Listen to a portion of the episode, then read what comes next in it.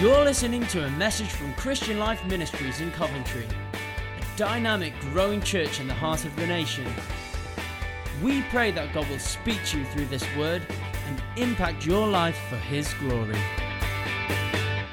Well, good evening. I'm so excited to be here tonight, uh, bringing the word of God. I remember just over three years ago, uh, I landed here in CLM as a young and fresh student. I remember I sat in this row, uh, and in that moment, I decided that I was going to make CLM my home church, and what a transformation uh, it has brought to my life to be committed uh, to Christ centered community. Um, so, for that, I'm truly thankful. I couldn't imagine being here tonight, but all the less I am so excited. Well, the title for my message tonight is Return to Your God. Everybody say, Return to Your God. Awesome. And I'm going to be reading from Joel chapter 2, verse 12 to 13. Joel chapter 2, verse 12 to 13 in the ESV version. I'm throwing you all off with Joel and with the ESV version, but it's okay. And it's going to be up on the screen. And it says, Yet even now, declares the Lord, return to me with all your heart, with fasting, with weeping, and with mourning, and rend your hearts and not your garments. Return to the Lord your God for he is gracious and merciful, slow to anger and abounding in steadfast love, and he relents over disaster. Wow, some powerful words right there. Uh, and we're going to return to those in a short while. But before that, I wanted to ask how many of us have ever gotten lost before? Yeah? Maybe a few men in here not lifting their hands up because men never get lost. Uh, if you're anything like my stepdad, you know, Google Maps is not an option. It's not a part of your vocabulary uh, because it's just around the corner. I know it's somewhere around here. Or maybe when you were younger, right? Uh, you're going into the supermarket with your parents and they tell you just one simple instruction just hold on to the side of the trolley or stay close by and we'll be fine. And everything is good and okay up until you see the pick and mix aisle off in the distance and you are nowhere to be seen. Um, and then you turn around and you're like, where have my parents gone? Um, you know, it's so easy for us to get lost, right? Um, and the, there are many reasons why we can get lost. It can be because there's a lack of information. It might be because uh, we're in an unfamiliar territory, or it might be like the pick and mix aisle. You see it, it's a distraction, and you're gone. And before you know it, you've taken your eyes off of the thing or the person that was supposed to be guiding you. And these verses in Joel that we just read uh, speak to the nation of Israel. They could also be considered a lost people. Because for you to get lost, it means that there must have been a right direction or a right place that you're supposed to be going in, but because you've wandered, you might be lost. And so, previous scripture shows that, like, for example, Hosea, the book before Joel, is a whole book dedicated to basically talking about how Israel were a wandering and lost people. They were called an unfaithful people.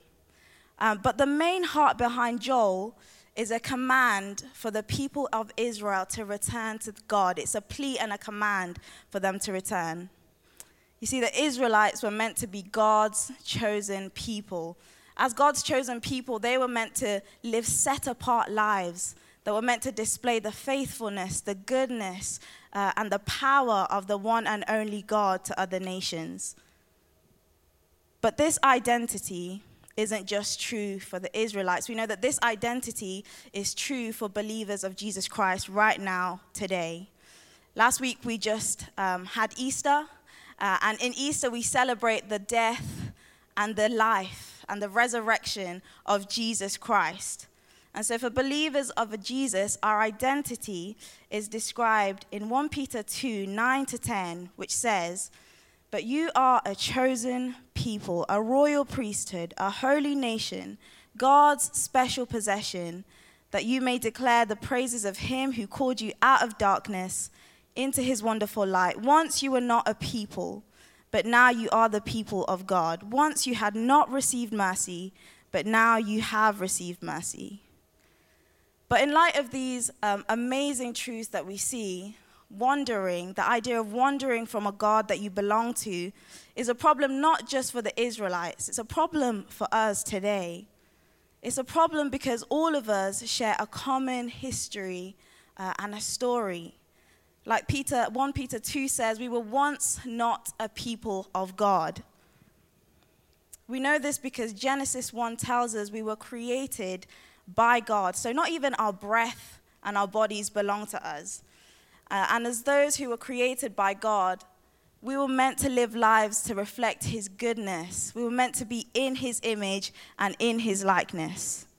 However, through the disobedience of Adam and Eve, we know that original sin created a separation uh, between God and humanity. Romans 3:23 tells us all, all of us in this room, everyone in the world has sinned and fall short of the glory of God.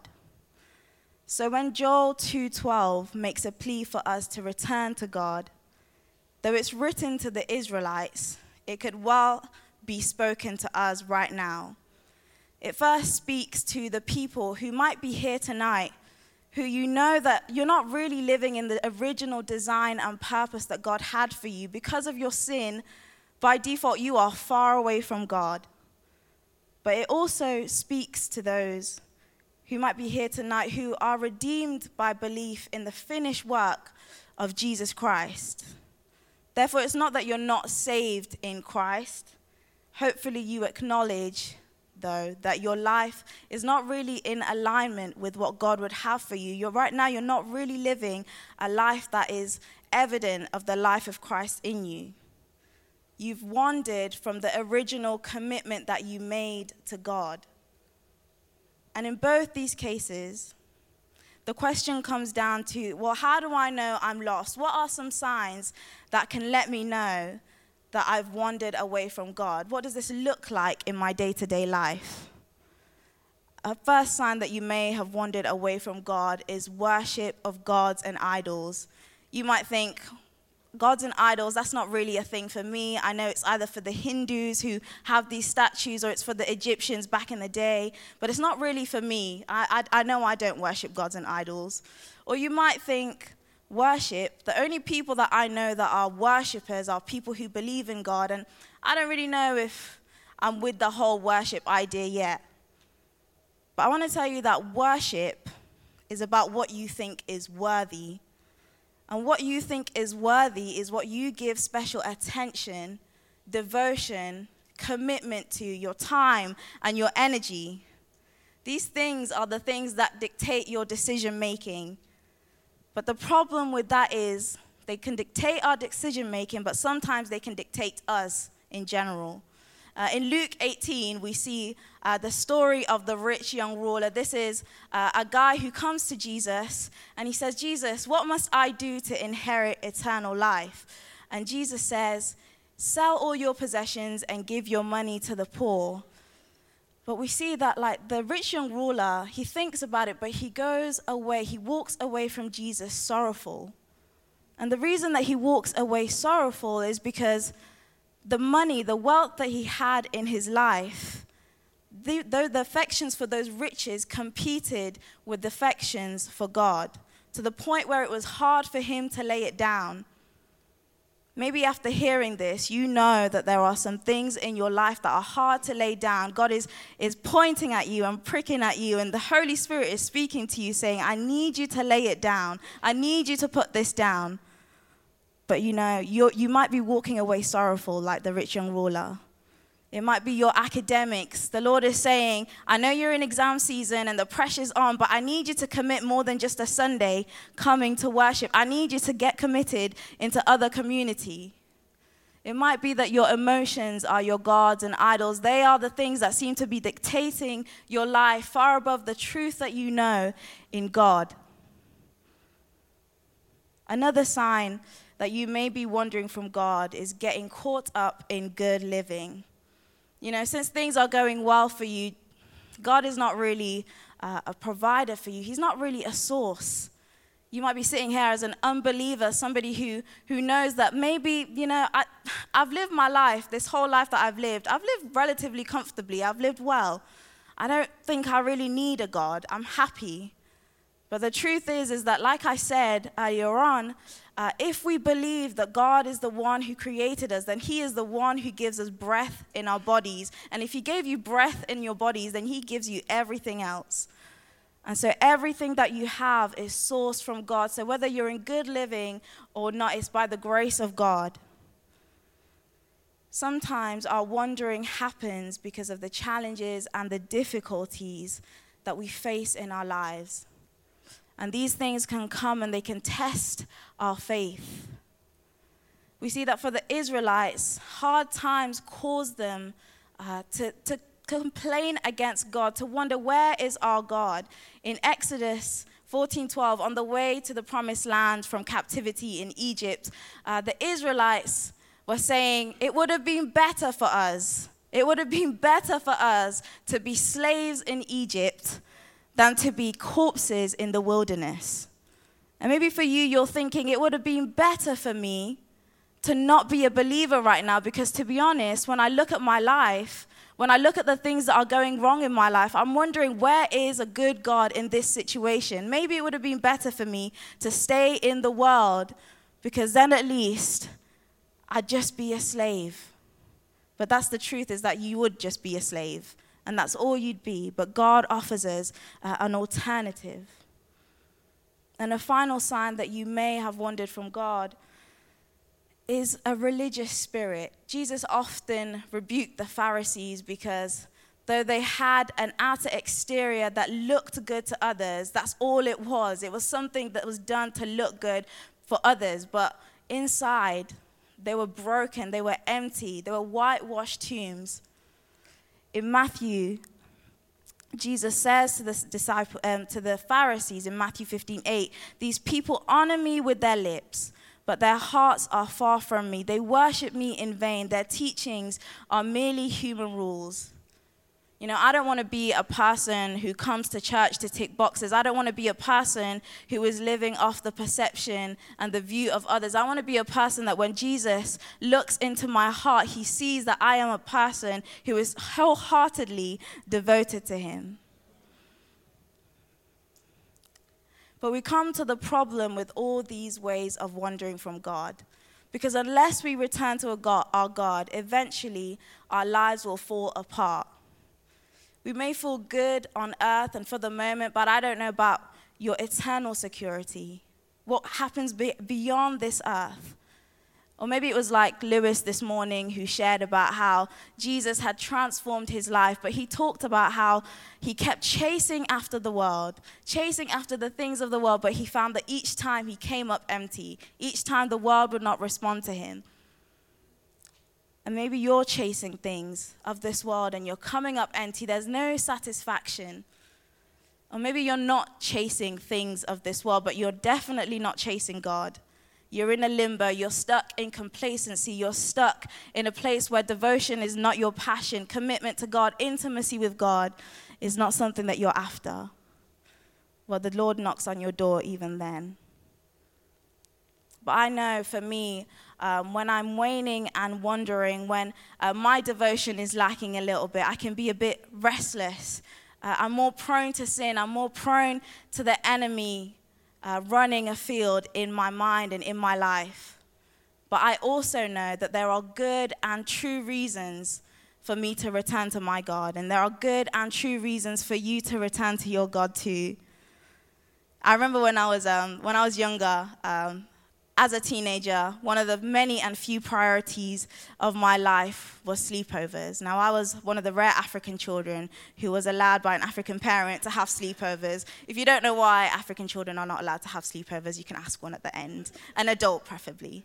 Um, but I remember that sleepovers was a priority of my life. But I remember that whenever I would have somebody sleep over, my mom would only allow me to have them sleep over for a maximum of two days. So by the end of the second day, she comes to me and she says, Tracy, you got to send your friend home. They've got to go home. And I'm like, Mom, why have they got to go home? Like, can't you see over these last two days, we have built a bond that is bigger than ever, and the only next logical step is for us to adopt them yeah? I'll bring the adoption papers. And maybe I also thought, oh, maybe she's asking me to send them home because, you know, like when you've had guests stay over and it's nice being like playing host for the first two, maybe three, maybe four days at a push. But after the fourth day, you're like, it's about time you guys went home. All the real people in the house know that you're not always wanting to be host. Uh, but I knew that it wasn't because of that either. Um, so the more I thought about it and the more uh, I got to interact with my mom, I realized that the reason that my mom asked me to send my friends home was not because she didn't want them around. It was actually because she knew that there was a place that they belonged. She knew that there was a home that they could go to where there was love waiting for them, where there was people wanting to see them and to love on them too. And I knew that only because whenever I would disappear for a long time, that's where my mom would come in and would say, Tracy, where have you been? We're looking for you. We want to hang out with you too. And, but, you know, for you, maybe you're sitting here and you're wondering or you're thinking to yourself, I've never really like had a place where I feel like I belong. I've never really had that place that I feel like I can go home to, a place where I'm loved and accepted. Well, I want to tell you whether you've come from a good household with loving parents or whether you've come from a household that is broken, there is a good, good God who wants to be your heavenly father. There is a good, good God who you belong to. There's a good, good God, number one, who desires and longs for you. That's amazing that the God of the universe desires and longs for me. What? You know, God often is the one in the Bible extending the invitation. When we read Joel 2:12, it says, "It was the Lord that declares, return to your God." That's an invitation. And in other times, we also see that it says in the Bible, like, the word of the Lord came. Now, sometimes it was in a bad way, it was for a bad reason, but sometimes it was for a good reason because God was calling his people back to him. And in the same way, we read in Matthew 11, Jesus says, Come to me, all who are weary and heavy laden, and I will give you rest. Jeremiah 29 13, you will seek me, and you will find me when you seek me with all your heart. To me, all those verses speak of a God who desires and longs for me. Number two, the second reason why you should return to your God is because you belong to Him. You know, you can't return something unless it originally belonged there. And 1 Corinthians 6:20 tells us you were bought with a price. So glorify God in your body.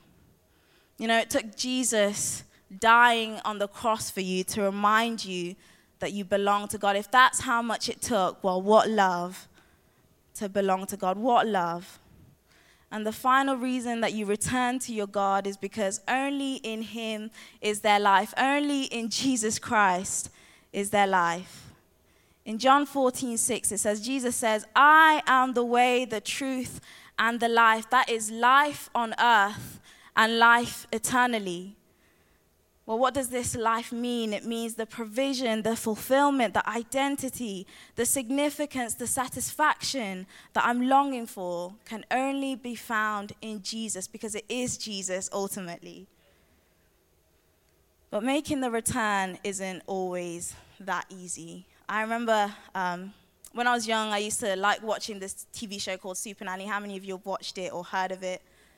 And I liked watching it because actually, like, I, I, find children very fascinating. I think they're hilarious to observe, for one, especially when I'm like in Treasure Kids or Kids Work Here. I just find them hilarious to observe. But apart from that, um, I find kids can actually teach us a lot of lessons about what it means to be a human or even an adult. Because, you know, they might be far in age from us, but in reality, their behavior sometimes is a little bit like adults. It's just that they're less better at concealing the bad parts of them.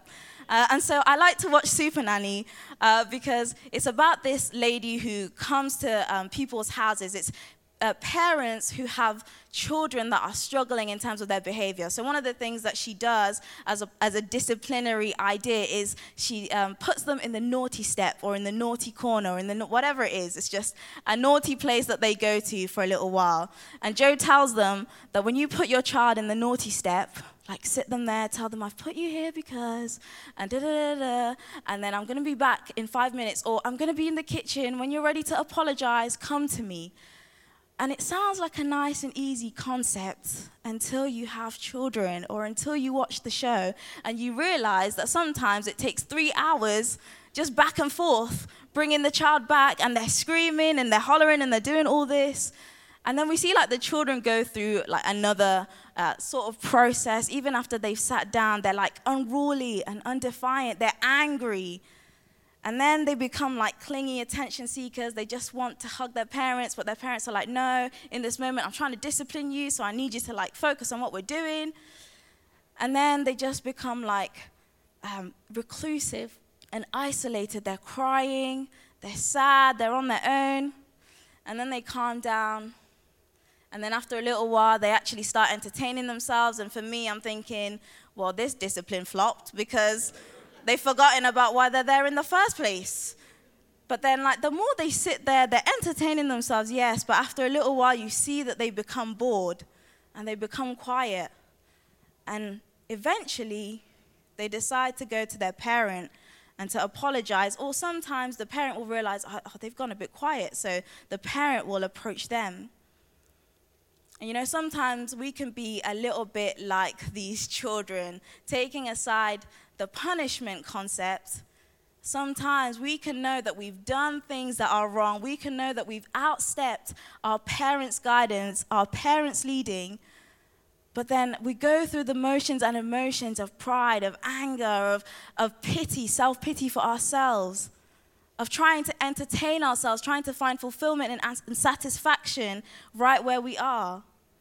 But similar to the child, we know that even if we might be entertained where we are, we're still boxed in, we're still shackled to the place where we were sitting or where we were put. And so, for us to get freedom, we have to reconcile to our Father. And that's the truth. It's like it's not just about being free to play. Ultimate freedom comes from reconciliation with our Father. But of course, the process of returning is not a naughty step. So, how do we return to our God? Well, we come back to the words of Joel 2:12 to 13. And in these verses, there's guidance on how to return.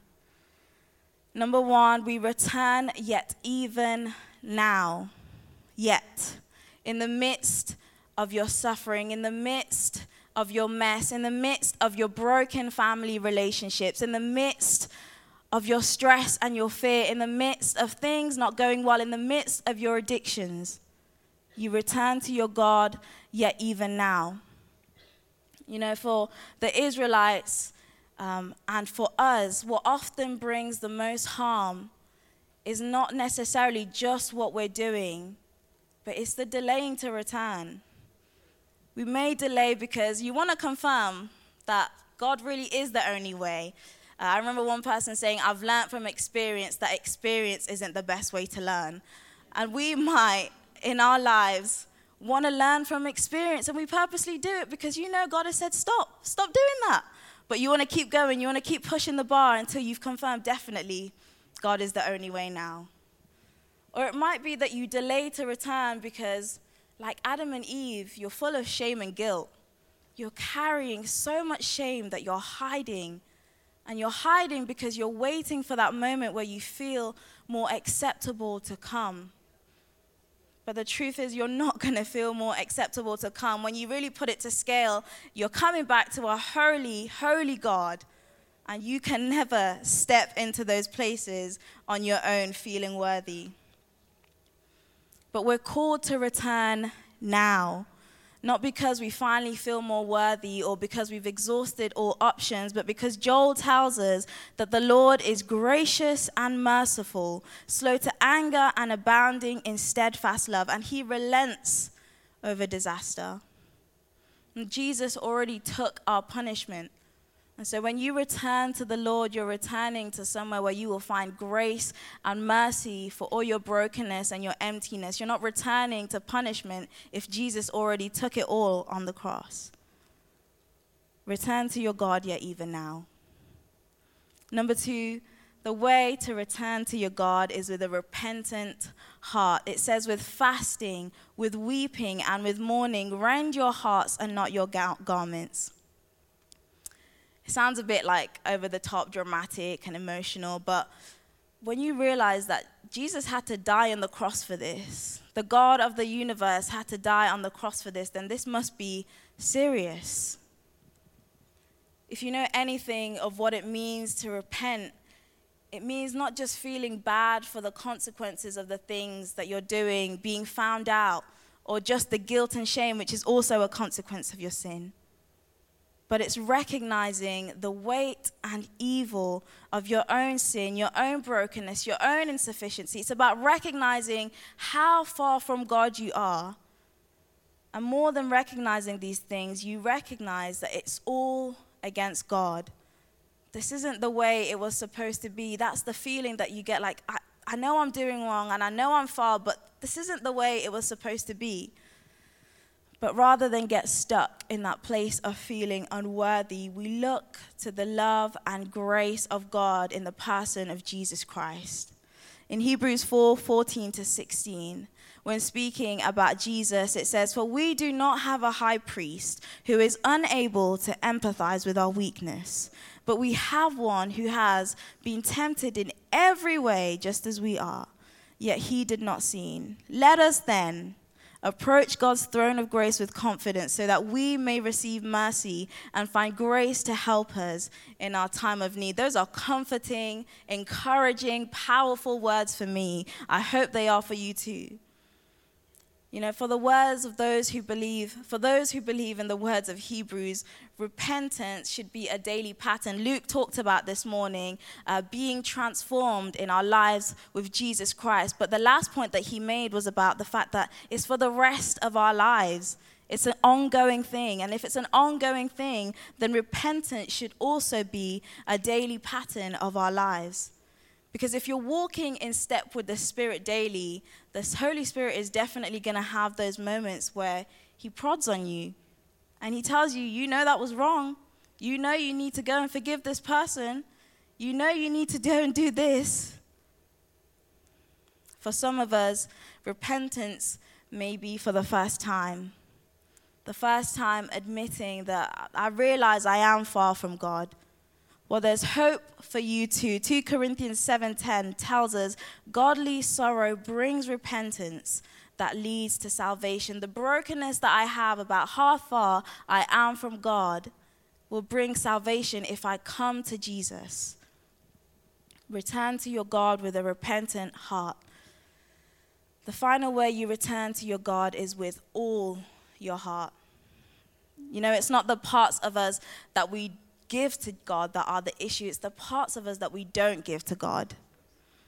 You know, when all is said and done, it's an issue of the heart. The Bible talks about the heart because Proverbs says it's the wellspring of life. Out of it flow the issues of life. It's the core of who you are. It's your mind, it's your actions, it's your attitudes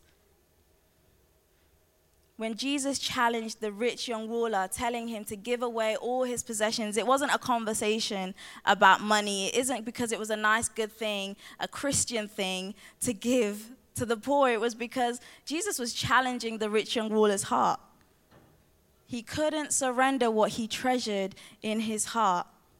And as we repent, we turn away from whatever has us outside of God and we turn to God. Repentance is about a change of the mind and the heart, which leads to a change of our actions. Can I invite the band to come up, please? The words from the hymn, Come Thou Fount, always weigh so heavily on me because there's a line in it that says, Prone to wander, God, I feel it. Prone to leave the God I love. I know it's not that I don't love God, and maybe you know it's not that you don't love God, but more than knowing you love God, you know you are prone to wander. And it hits me hard because I'm always cautious of my own tendency to wander. The little compromises here and there, the little choices here and there that I make, the little neglect of devotion that I make here and there, those little things that edge me away further and further. It takes step by step to get lost. But the following lines from that same song uh, say, Here's my heart, Lord. Take and seal it, seal it for thy courts above. Here's my heart, Lord. Take it. You know, when you give someone your heart, it speaks of surrender and trust and love. And God wants your heart.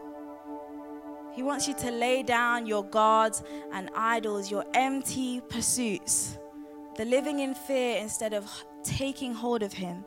His promises, His Holy Spirit who helps you and teaches you and guides you in the way that you should go. You don't need to do this on your own.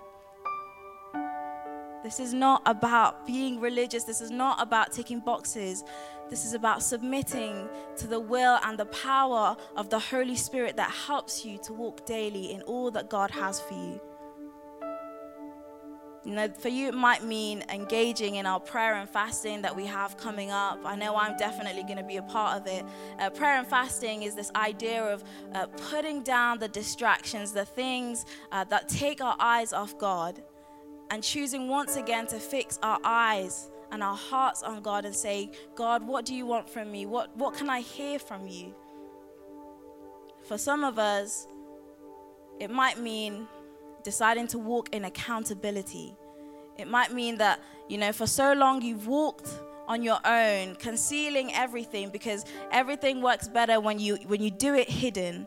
But when you come out into the light, the Bible talks about things that are brought to the light become light. And so for you, it might mean walking in accountability.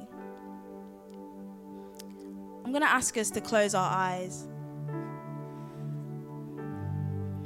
Because, you know, we don't have to wait until prayer and fasting to respond. We don't have to wait till prayer and fasting to return. We can do it right now, right here,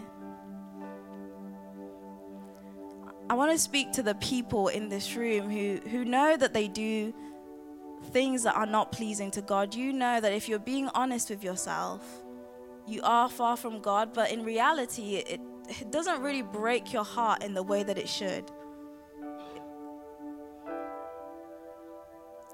It doesn't break your heart in the way that it should. The way that you feel about your sin is not the same way that God feels about your sin, but you wish it was the way. I want to ask you guys to stand up and say, Lord, I want, I want you to break my heart for what breaks yours.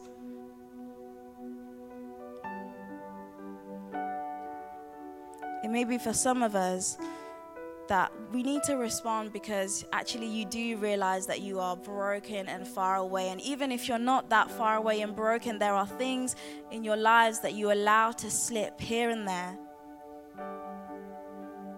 you allow them to slip and they cause you to feel that distance between you and God.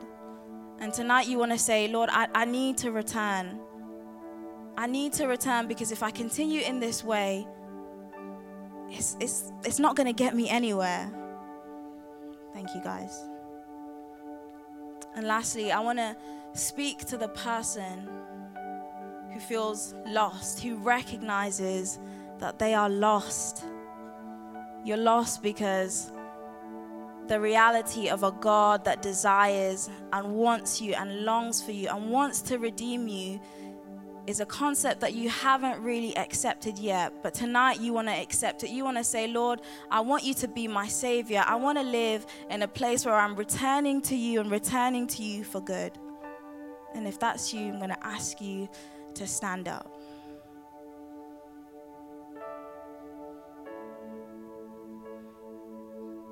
I want to challenge you guys while we still have a moment left that it's about returning right now.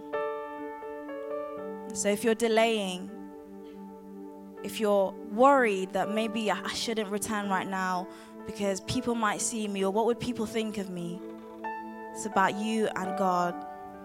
So I'm going to give us a few more seconds just to think about is that me? Do I need to return?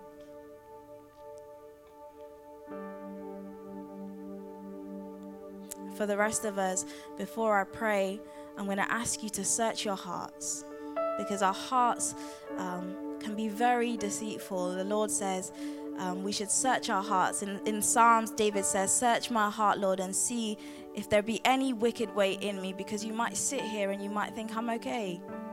But the Lord would say differently. But for those that have stood up, I want to thank you and I'm going to pray for you.